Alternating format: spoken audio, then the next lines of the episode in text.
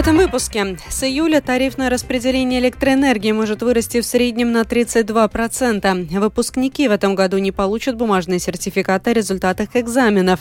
Сегодня откроется 10-й Рижский всемирный кинофестиваль. Теперь подробнее об этих и других новостях.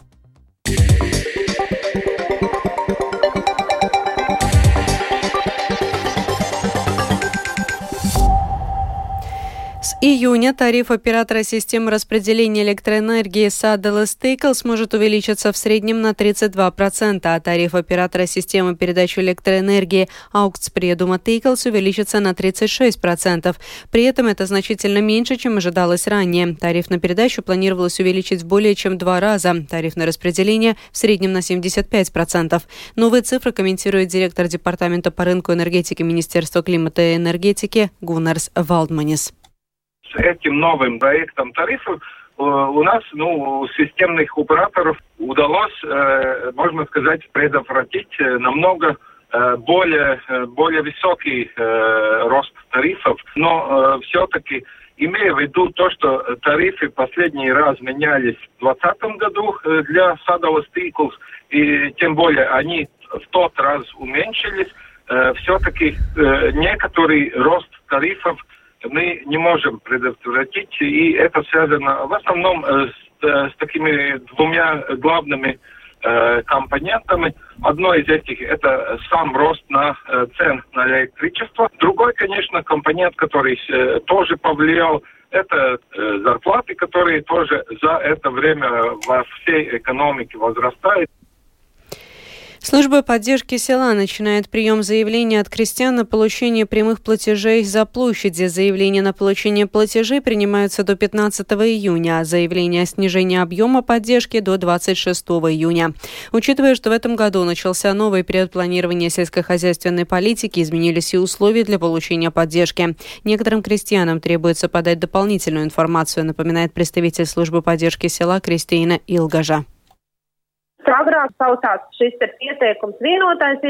Если раньше для этих заявлений была единая заявка, то сейчас она геопространственная. С сегодняшнего дня крестьяне могут подавать заявки, подав заявление.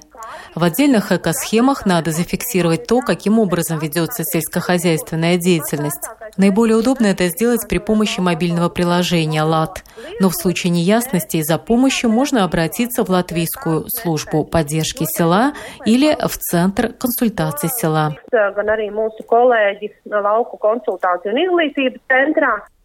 В этом году выпускники 9 и 12 классов не получат в бумажном формате сертификаты о результатах централизованных экзаменов. До сих пор этот документ выдавался вместе с аттестатом. Подробности у Скирманта Бальчута.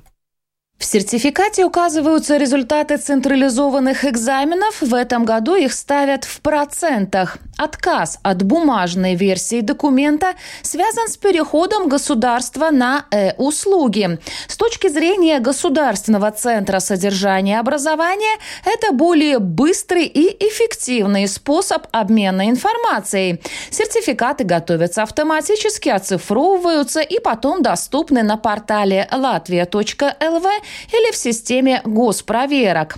К тому же отпадает необходимость просить дубликат, например, если оригинал сертификата был утерян. Документы все время доступны электронно. Но самое главное, отказ от сертификата в бумажном формате позволит существенно сэкономить, рассказывает представитель Государственного центра содержания и образования Лиене Берзиня.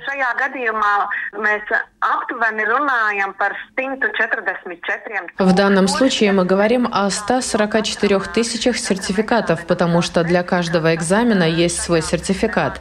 Это число работ, которые будут проверены в этом году.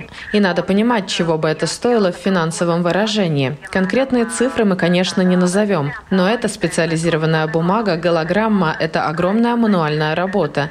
Это и транспортные расходы для учебных заведений, которым надо было бы ехать забрать эти сертификаты. Это сортировка, это экономия человеческого ресурса. Под этим всем огромная система, которая с переходом на электронные сертификаты стала более эффективной. В случае необходимости, например, для поступления в иностранный вуз, бумажную версию сертификата выпускники смогут купить. За каждый экзамен выдается отдельный сертификат. Цена 10 евро за каждый. Скирмата Бальчута, служба новостей Латвийского радио.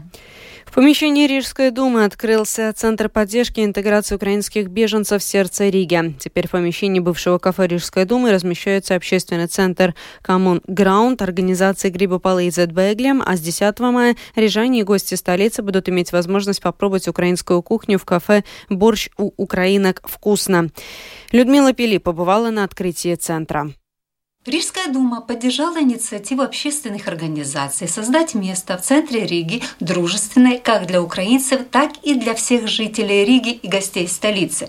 Мэр Риги Мартин Штатис сказал, что сердце Риги открыто для украинцев, которые из-за войны вынуждены были покинуть родину. Рига открыла свое сердце украинцам еще более года назад. Мы хотели, чтобы это помещение Рижской думы послужило какой-то хорошей цели. Раньше здесь была столовая. Мы думали о том, что здесь могло бы быть. Представители центра Common Ground предложили, а что если мы все, общественные организации, помогающие украинским беженцам, соберемся в одном месте? Действительно, это помещение наилучшее для этой цели. К тому же это будет место, где депутаты и гости Рижской думы могут встретить украинцев и услышать их рассказы. Я думаю, что огонь поддержки будет гореть в наших сердцах до победы Украины в войне. Мы очень рады тому, что это помещение послужит хорошей цели. Раньше общественный центр помощи украинцам Common Ground находился в Риге на Петер Салас, но туда многим было довольно неудобно добираться. Теперь Common Ground находится в центре Риги. Целью центра является содействие и улучшение социализации украинских беженцев, снижение негативных последствий одиночества и стресса, а также создание поддерживающей и качественной среды для беженцев беженцев, проживающих в Риге, считает руководитель Грибу Палыцзетбеглием Улдес Новикс. Даниил приехал в Ригу из Харькова в марте прошлого года. Он хорошо понимает потребности переселенцев и готов им помочь в центре сердца Риги. Мой главный информационный центр находится на Амату-4 в Рижском центре поддержки беженцев, где люди могут приходить получать э, разноплановую информационную поддержку. А здесь также будут проводиться приглашенные встречи, где люди смогут отдыхать и задавать вопросы за чашкой кофе, э, какими-то снеками. Уже в четвертый раз в Латвии пройдет фестиваль пианиста Андрея Осокина, и второй год подряд он посвящен Украине. В рамках фестиваля пройдет концерт для детей и в центре сердца Риги. Здесь, в сердце Риги, 13 мая будет мероприятие для беженцев, для детей. Музыканты фестиваля придут, будут э, разные разговоры, рассказы. Немножечко будем играть вместе друг с другом. А так фестиваль проходит в разных залах Риги. Он открывается 20 мая в Большом зале Национальной библиотеки, Зедоня зала. Там будет очень большой красивый концерт, где будут участвовать украинские музыканты и латвийские музыканты. А какой же праздник с украинским акцентом обойдется без украинской кухни? Кафе «Борщ» готовится к открытию уже третьего кафе 10 мая в помещении Рижской думы, рассказала его представитель Галина Агалакова. Конечно, борщ. Без борща представить сложно. Однозначно будет бограч и другие блюда украинской кухни. Член правления общества Грибу Палезетбеглием Агнеса Лаце отметила, что существует еще много неясностей по поводу будущей поддержки украинских беженцев из государственного бюджета, а также учебного процесса для украинских учеников с нового учебного года. В то же время она считает, что в Латвии можно создать такие условия для беженцев с Украины, чтобы они чувствовали себя здесь в безопасности. Людмила Пилип, Домская площадь. В Лепое проводится несколько масштабных работ по реконструкции улиц и трамвайных путей, что затрудняет передвижение по городу. В целом город осуществляет работы по благоустройству уличной инфраструктуры на сумму почти 40 миллионов евро за счет собственных бюджетных средств, привлекая софинансирование государства и Европейского Союза. Строительные работы на городских улицах должны быть завершены до конца года. Мэр Лепая Гуннерс Ансенч приносит извинения жителям за неудобства в центре города. Atvainoties visiem liepainiekiem par transporta kustības neērtībām. Конечно, я хотел бы извиниться перед всеми жителями Лепа из-за неудобства для транспорта в городе. В то же время я хотел бы отметить, что сегодня мы переживаем самые большие ремонтные работы в истории Лепы прямо в историческом центре города. Это было бы невозможно, если бы у нас не было финансирования из фондов ЕС. Решение очень простое. Мы или реализуем проект, или не сможем этого сделать в следующие 10, 20 или 30 лет. Vai tos nerealizējam tuvāko 10, 20, 30 gadu laikā. Сегодня вечером «Кинобиза» откроет 10-й Рижский всемирный кинофестиваль фильмом французского режиссера-документалиста Николя Филибера на «Адаманте», получившем в этом году приз Берлинале «Золотой медведь» как лучший фильм года. Создатель фестиваля Марис Промбергс говорит, что программа документальных фильмов этого года исследует тему любви. Šī saistviela, šī enerģija, kas liek cilvēkiem sanākt kopā un darīt то, kas viņiem рūp. Un... Та связь и энергия, которые заставляют людей собираться вместе и делать то, что им не безразлично, это любовь. Мы больше смотрим на такую любовь, где нет слов, но чувствуешь эту теплоту между создателями и героями, где фильм сделан с позиции любви. Мы подумали, что было бы интересно понять эту симпатию между персонажем и режиссером. Нюансы, kas liek mums saprast šo patiku starp varoni un filmas veidotāju. В ночь на сегодня Россия нанесла ракетный удар Николаеву. Удар наносился ракетами «Калибр», которые были выпущены из акватории Черного моря. Власти Николаева сообщили, что по городу подобных обстрелов оккупантами не велось с конца декабря 2022 года. Продолжит Рустам Шукуров.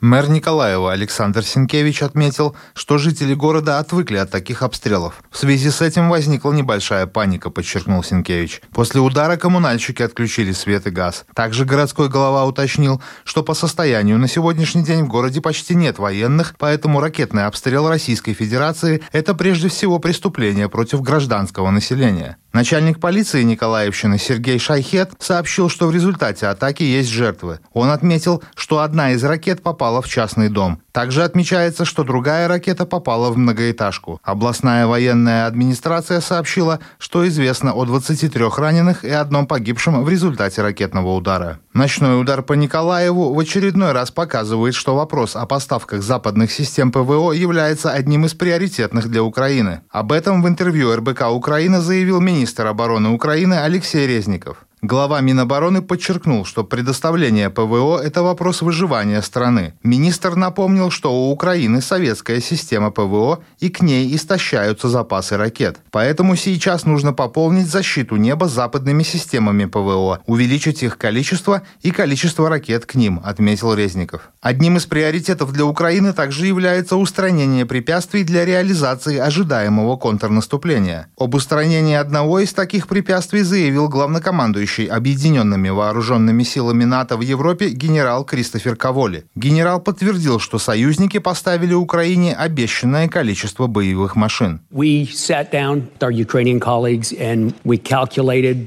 Вместе с нашими украинскими коллегами мы рассчитали, какое количество вооружений им понадобится для этого наступления. Мы получили его от наших союзников, которые были очень щедры, особенно в предоставлении танков и боевых машин пехоты. На сегодняшний день мы отправили в Украину более 98% боевых машин. Подробности раскрывать не буду, но могу с уверенностью сказать, что мы поставили необходимое вооружение украинцам и продолжим нашу работу по их поддержке в будущем. Эксперты отмечают, что хотя Украина сообщает мало деталей своего оперативного плана контрнаступления, операция, скорее всего, будет развернута на юге страны, в том числе вдоль береговой линии Украины в Азовском море, недалеко от Крыма. Рустам Шикуров, служба новостей Латвийского радио. Управление охраны природы проводит кампанию «Миссия Жаба. Спаси принца» и призывает помочь амфибиям во время их активной миграции пересечь проезжую часть. Акция проводится второй год и сейчас уже составлена и регулярно пополняется карта пути миграции жаб, а также спасено множество амфибий. Подробнее в сюжете Ивита Чиганы. Жабы зимуют э, в лесу, в хуторах, различных таких местах, где они находятся э, зимой. А весной они, инстинкт их зовет, и они отправляются э, в водоемы. И обычно это пруды. И вот Лужновский пруд, пруд Лужновского поместья, одно из мест, где идентифицировано, что есть дорога миграции жаб. Главная проблема в том, что жабы мигрируют э, по одному и тому же пути тысячелетиями. Вот они мигрировали, у них в генах записано, что их предки мигрировали, они мигрируют, и потомки мигрируют. Все время они это делали, и потом люди взяли и построили дорогу. И все, путь миграции перекрыт, и они уже спокойно мигрировать не могут. Чтобы помочь жабам пересечь проезжую часть, на помощь приходят волонтеры. Люди, отозвавшиеся на клич Управления охраны природы, участвовать в акции «Миссия жаба. Спаси принца». Если в Лузнове пока особой активности миграции амфибий не наблюдается, то в других местах Латвии волонтеры за ночь с проезжей части дороги убирают даже 300 лягушек и жаб – как рассказывает директор Департамента охраны природы Гита Строде, компания «Миссия жаба спаси принца» – это еще один шаг к изменению отношения людей к природе – Tas mērķis misijai ir tāds, ka no vienas puses tiek no sabraukšanas изглаб. Цель этой миссии, с одной стороны, спасти как можно больше жаб и лягушек, а с другой стороны, это своего рода общественный мониторинг, позволяющий получить новые знания и информацию об обитающей в Латвии популяции амфибий. В будущем, используя результаты этой акции, мы сможем привлечь внимание к тому, как в Латвии строят или перестраивают дороги. Ведь по сей день в Латвии нет переходов для животных, даже для таких небольших, как амфибии. Жаба прожить может 40 лет, но изменение естественной среды обитания, вмешательство человека в законы природы такой возможности амфибии лишает. Компания «Миссия жаба спаси принца» – это хоть и небольшой, но шаг в защиту братьев наших меньших. Ивета Чиганы, Латгальская студия Латвийского радио.